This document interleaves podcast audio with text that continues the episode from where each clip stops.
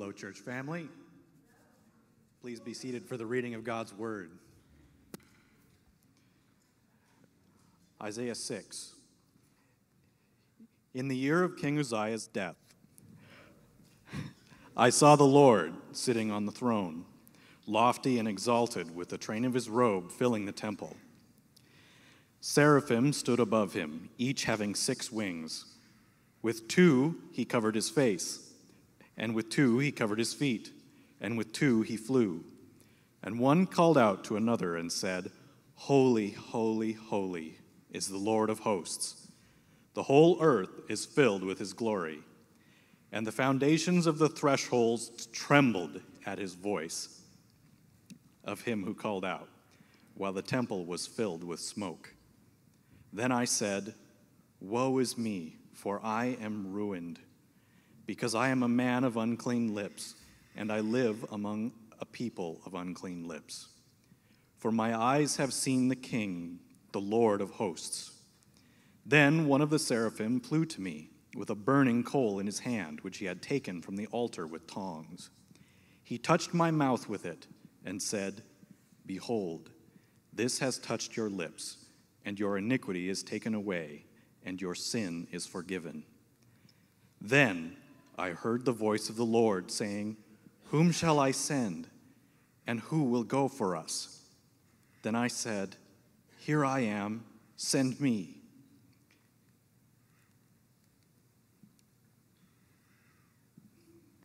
Dear God, thank you for allowing us into your presence today.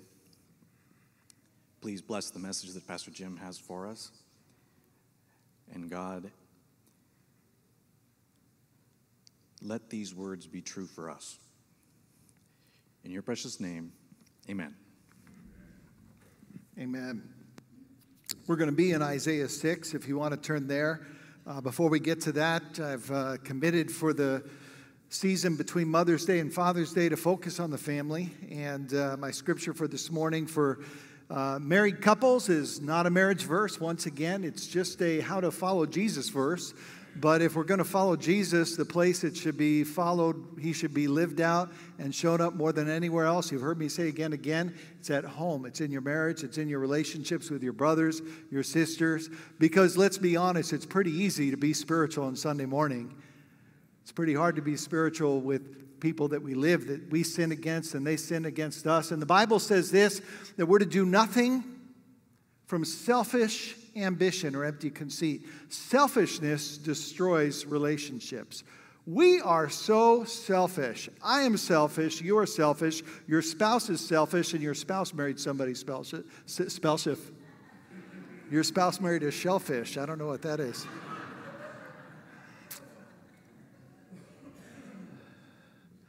I mean, it's easy to be spiritual when no one else wants the remote control, you know? Do not merely look out for your own interests, but also the interests of others. Let each of you esteem others as more important than yourselves. You know, it's so funny. I think today in the, in the world, it, it, we, we have what we want, and we almost make deals with spouses. Well, I'll buy this and you can buy that, and that's our arrangement. Or I'll, I'll do this and you can do that. And I, one of the areas, this, this is kind of funny, but I just thought of this when I said remote control, is that I like sports. My wife likes chick shows. I like action shows. Yeah. My life likes British shows. Yeah. And you know what's interesting is I just see a lot of people say, well, you go in your room and watch your show, and I'll go in my room and watch my show. And that's not very conducive towards building a marriage. You know what we've discovered is that over time, by the grace of God, I would actually rather watch something that I would not rather watch so that I can watch it with her. Does that make sense? And she too. My wife watched sports with me. We went yesterday to a restaurant and watched the UEFA Champions League final. And she's like, okay, what's this again? You know? And I've watched a chick show now and then. But here's what she likes British shows. I like action shows. We found a place in the middle. They're called British murder, uh, murder, murder mysteries. You know, crime solve. Yeah. Yeah, but we have to put the like subtitles on there so you can understand what they're saying, even though they speak English. It's a missing person. What's a person? You know?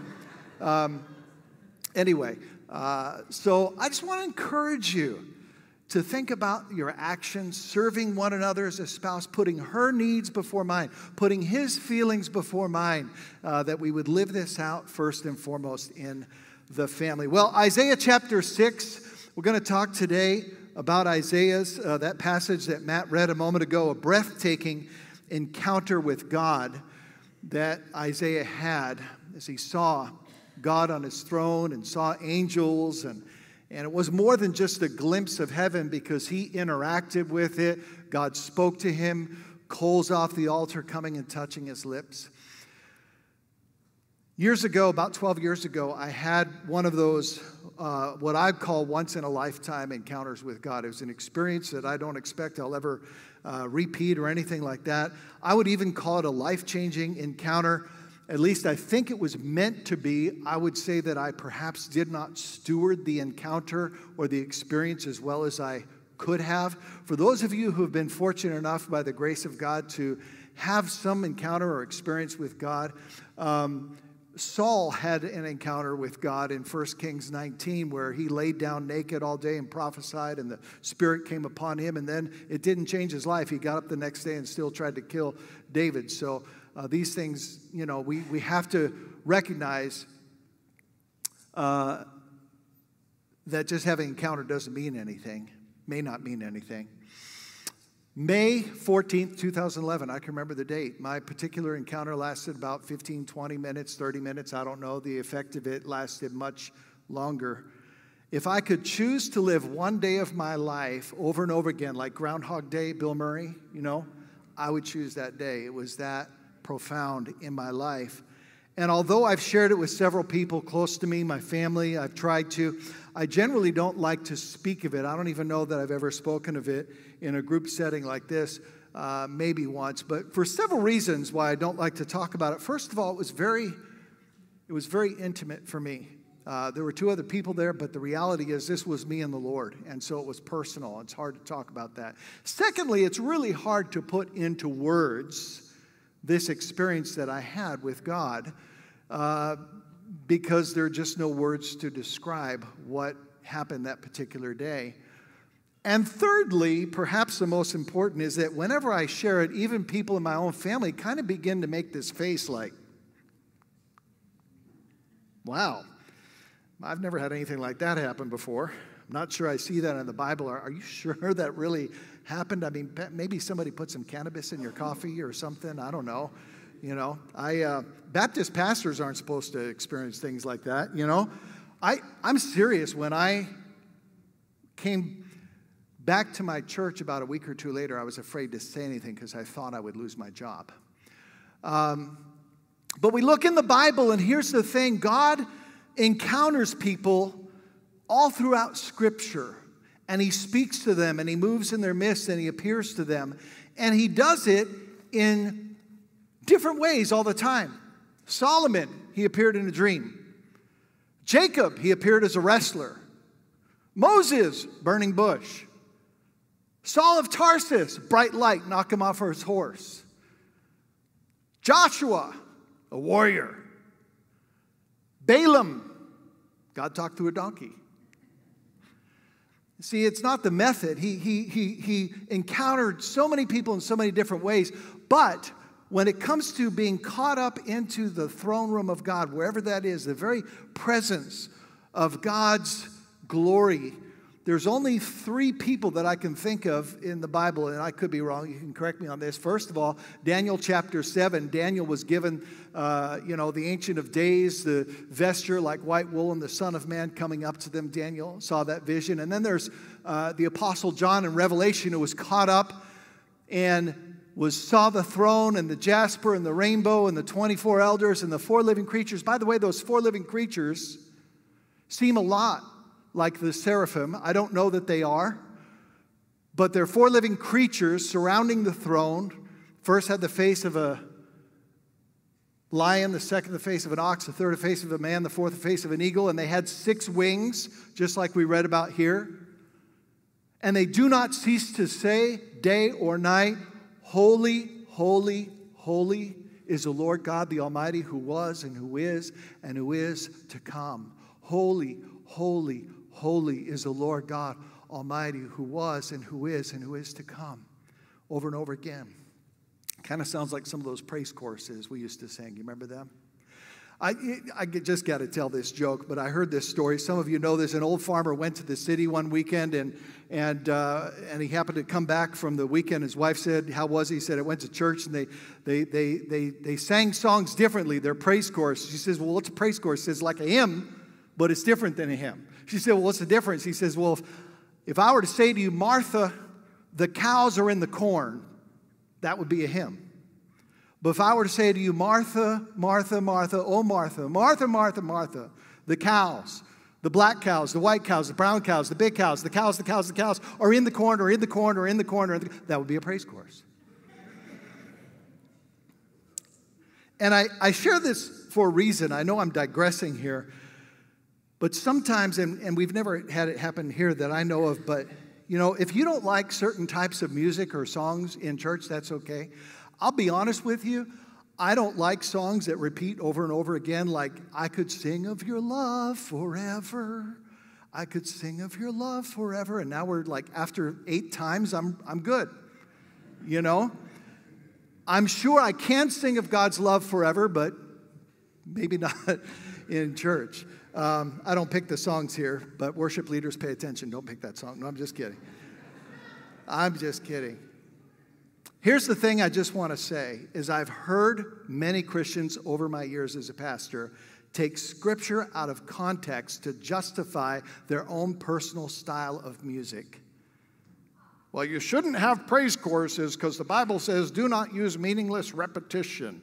I don't like repetitive songs either, but do you know that right now, while I'm speaking to you in the presence of God, holy, holy, holy is the Lord God Almighty who was and is and is to come over and over again, and it doesn't seem to bother the Lord.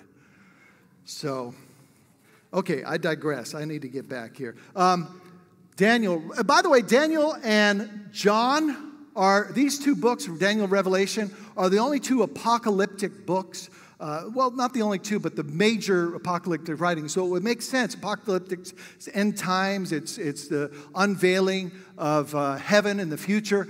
And so it makes sense that Daniel and John would be given this vision. But Isaiah here, Isaiah chapter 6, as far as I know, the only person that was given this type of vision or encounter or glimpse into heaven, and he only writes eight verses about it and I wish he would have said more, but I want to talk about this this morning because there's something profound in what he sees that I want us to see and how he responds that we need to respond this morning. I have a very simple outline this morning. You can follow along on your notes, but most importantly, what we need to see is that Isaiah saw God. He saw God. You say, well, no one can see God and live. Well, uh, he didn't see God like in his full glory, fall down dead God, but he saw God. He says, I saw the Lord. I saw the Lord. I encountered God. And I want to begin this morning by just asking you to think about when you have seen God. Again, not with your own eyeballs, God face to face, that can't happen. But he says right here in verse 3 the whole earth is filled with the glory of God. That means God is everywhere. If your eyes are open and you're looking for God, you will see him. You can see him in creation. You can see him in the majesty and the beauty of what he has made. You can see him in the stars in the universe. You can see him in the, in the things that are good in this world. You can see him in, in human relationships that show love and faithfulness and sacrifice. You can see God even in suffering, where he shows up and redeems and works through those things. We can see God in the miracles and the transformation that happens in people's lives. And God is everywhere. And perhaps if you haven't seen God anywhere, it's because you're looking on TikTok or something like that. I'm not so sure God's on TikTok. He might be. He's probably not on the news app either, but he happens in the news. You understand what I'm saying? That God is there, and we need to open our eyes and be looking and seeing where God is at.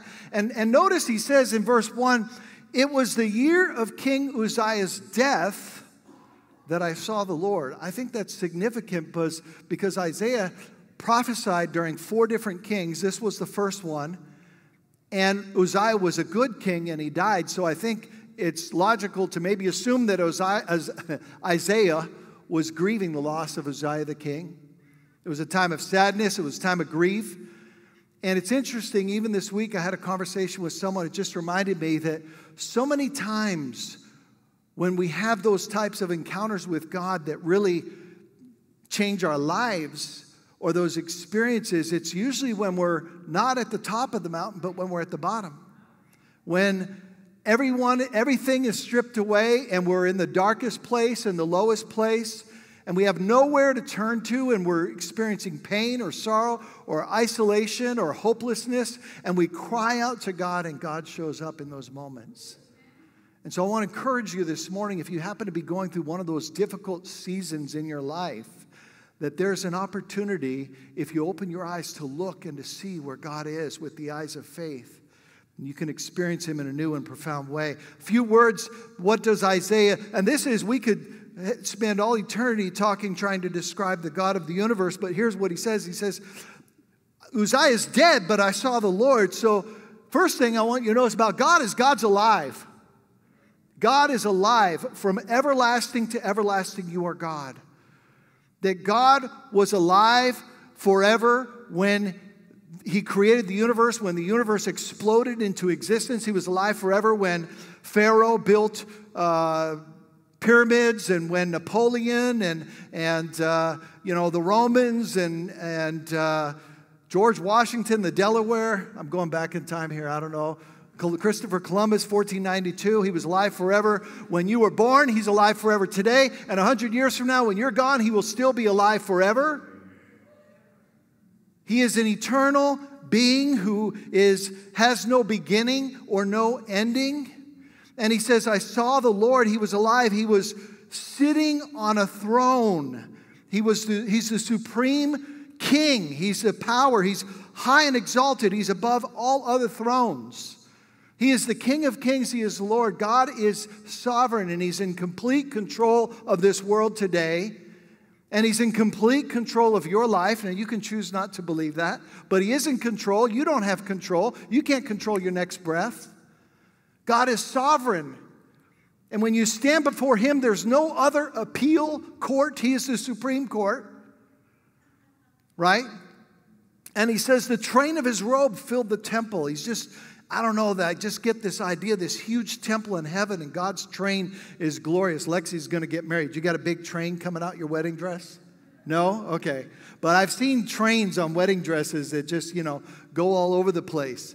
And God's train, his temple is just glorious and majestic and awesome and beauty and all these things. And then we see this glimpse of these seraphim, whatever they are. And this is the only place in the Bible we see the seraphim.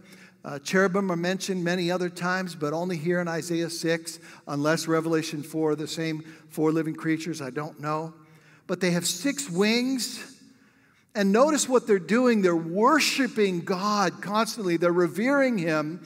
And, and these are not, these are powerful beings, whatever these seraphim are, these angels, that when one of them calls out to the other, the foundations of the temple in heaven shake. right? And they're covering their face and these are sinless beings who have not fallen, but they can't look upon God and they're covering their feet. I don't know why. One commentary said maybe they're ashamed of their feet, even though they're sinless, but in the presence of God, they're worshiping Him, they're revering Him. He is high, He is supreme, He is eternal. And then they cry out, Holy, holy, holy And it's difficult to try to truly understand what that word holy means. By the way, holy, holy, holy. God the Father is holy. God the Son is holy. God the Spirit is holy. And holy, we know, means set apart, and we talk about that. But even beyond that, it's just basically saying there's nobody like God. There's nothing to compare to God. There is no rival, there's no equal. He stands alone and above, transcendent, above all of his creation. There's no other being in the universe who is self sufficient. Everything else in this world depends upon God for creation and existence and survival. There's no other being in the world that is both a community and an individual at the same time. There's no other being in the world who has all power, all knowing, beyond space, beyond time, no beginning, no end. God is separate from everything He has made. He is beyond our comprehension in Godness. And Isaiah gets this glimpse into, seven, in, into heaven and he sees God. Just a glimpse in, in the manner in which God chooses to reveal himself. And of course, God is so much more. God is love, God is Father, God is compassion, God is judge, God is all these things. But right here, this these words, this is, and, and he sees God on God's terms. Sometimes we want to imagine how oh, I think God is this and I think God. It really doesn't matter what we think, it matters who He is. And we need to see God for who He is. And by the way, this is where you go to see God for who He is because this is God's revelation of Himself. Some of this reading in the Old Testament's challenging, I'll be honest. A lot of judgment, a lot of things, but that's part of God's nature and character. And we can't just pick and choose the parts of God that make us feel comfortable. If you've ever seen the uh, uh, Chronicles of Narnia, Aslan the king, and somebody says, Is he, is he safe? Is it Prince Caspian that says that? Is he safe? He says, No, he's not safe, but he's good. That's God. He's not safe.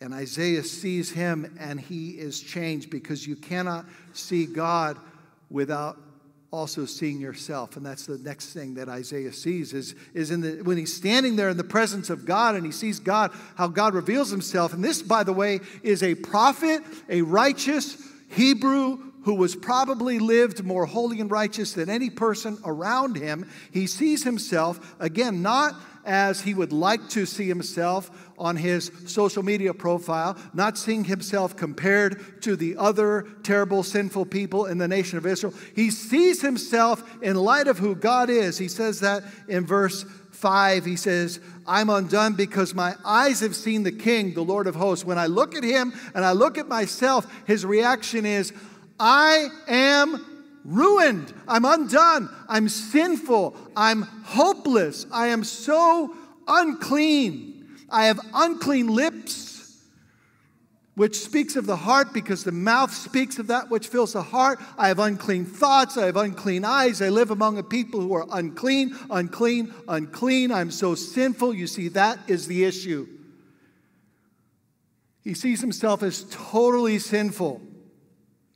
That is our greatest need. You're here this morning. That is your greatest need. There's a story where Jesus was in a house and they took a paralytic and lowered him on the mat so that Jesus would heal him and make him walk. And Jesus looked at him, and the first thing Jesus said to him was, What? Your sins are forgiven. Uh, excuse me, Jesus, I came here to heal my legs. You know, that's my biggest problem right now. I haven't walked. No, that's not your biggest problem. Your biggest problem isn't that you need money. Your biggest problem isn't that you need to find a spouse. Your biggest problem isn't the spouse you're married to.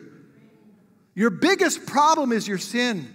And Isaiah comes face to face with the living God and he realizes, I am in trouble. I'm completely sinful. And what does God do? I love this. One of the seraphim one of these incredible angels with six wings who speaks and everything shakes, comes and takes a burning coal and with tongs from the altar. There's an altar in heaven. Hebrews says there's an altar in heaven. Revelation says there's an altar in heaven. Moses was told to make a tabernacle as a pattern of the one in the heavenlies. The altar, the laver, uh, all those things. Somehow it's a picture of what's in heaven. And that bronze altar on the earthly tabernacle was the place where the lambs and the oxen and the offerings were offered over and over and over again. But they all point to the one Lamb of God, Jesus, God's Son, the only righteous one, who lived the only righteous life. There's only one good man, who died on a cross for the sins of the world, rose again from the dead. See, what happens is the angel takes coals, can I say, from the cross, because that's what the altar is. And he, and he touches Isaiah, and it says, Boom! Just like that, your sin is taken away, your iniquities forgiven. See, there's nothing you can do. There's nothing I can do. I'm an unclean person living among unclean people. But God alone can take away your sin just like that. Just like that. And if you're here this morning and you've never trusted Christ, this is the message of the gospel. Yes, there's bad news. We're totally sinful, but don't miss this. He also sees himself completely forgiven. Completely forgiven. Why? Because God touched his lips through an angel and said, That's it. Your sin is gone. Your iniquity is gone. It's done. You're forgiven. You're not unclean anymore.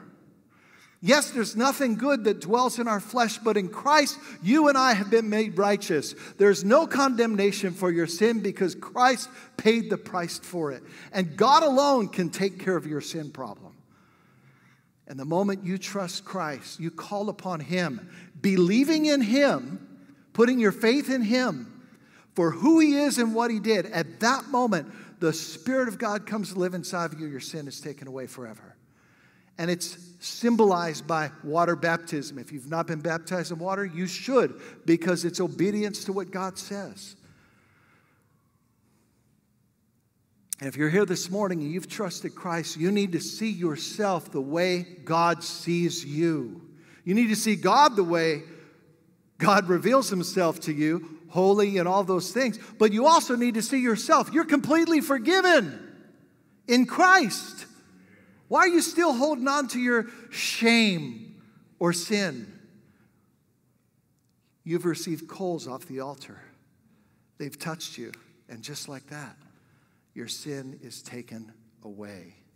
And then, then, verse 8, I heard the voice of the Lord. See, he sees God, he sees himself. Then he hears God. I'm going to put these two together. Then he hears God speak and he responds. Verse 8. He hears God speak. It's interesting, he doesn't hear God. You don't can't really hear God until first you go to the cross. Amen? And you're born again, and the Spirit comes inside of you. And now he hears God speak, Whom shall I send, and who will go for us? Well, which is it? Is it I, singular, or us, plural? And the answer is yes. God is one God, and He is holy, holy, holy. The Father is holy, the Son is holy, the Spirit is holy, and yet He's one God. And He says, Whom shall I send? Who will go for us? And Isaiah goes, Ooh, ooh, choose me. I'm ready. I want to serve.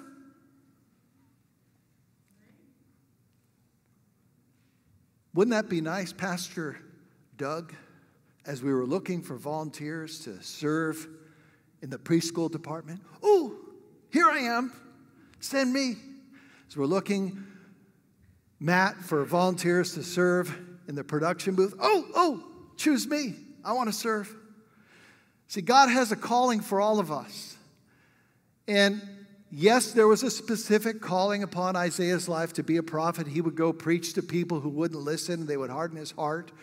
But this isn't just about a one time calling. You know, I think we say, well, I want to figure out what God wants me to do with my life.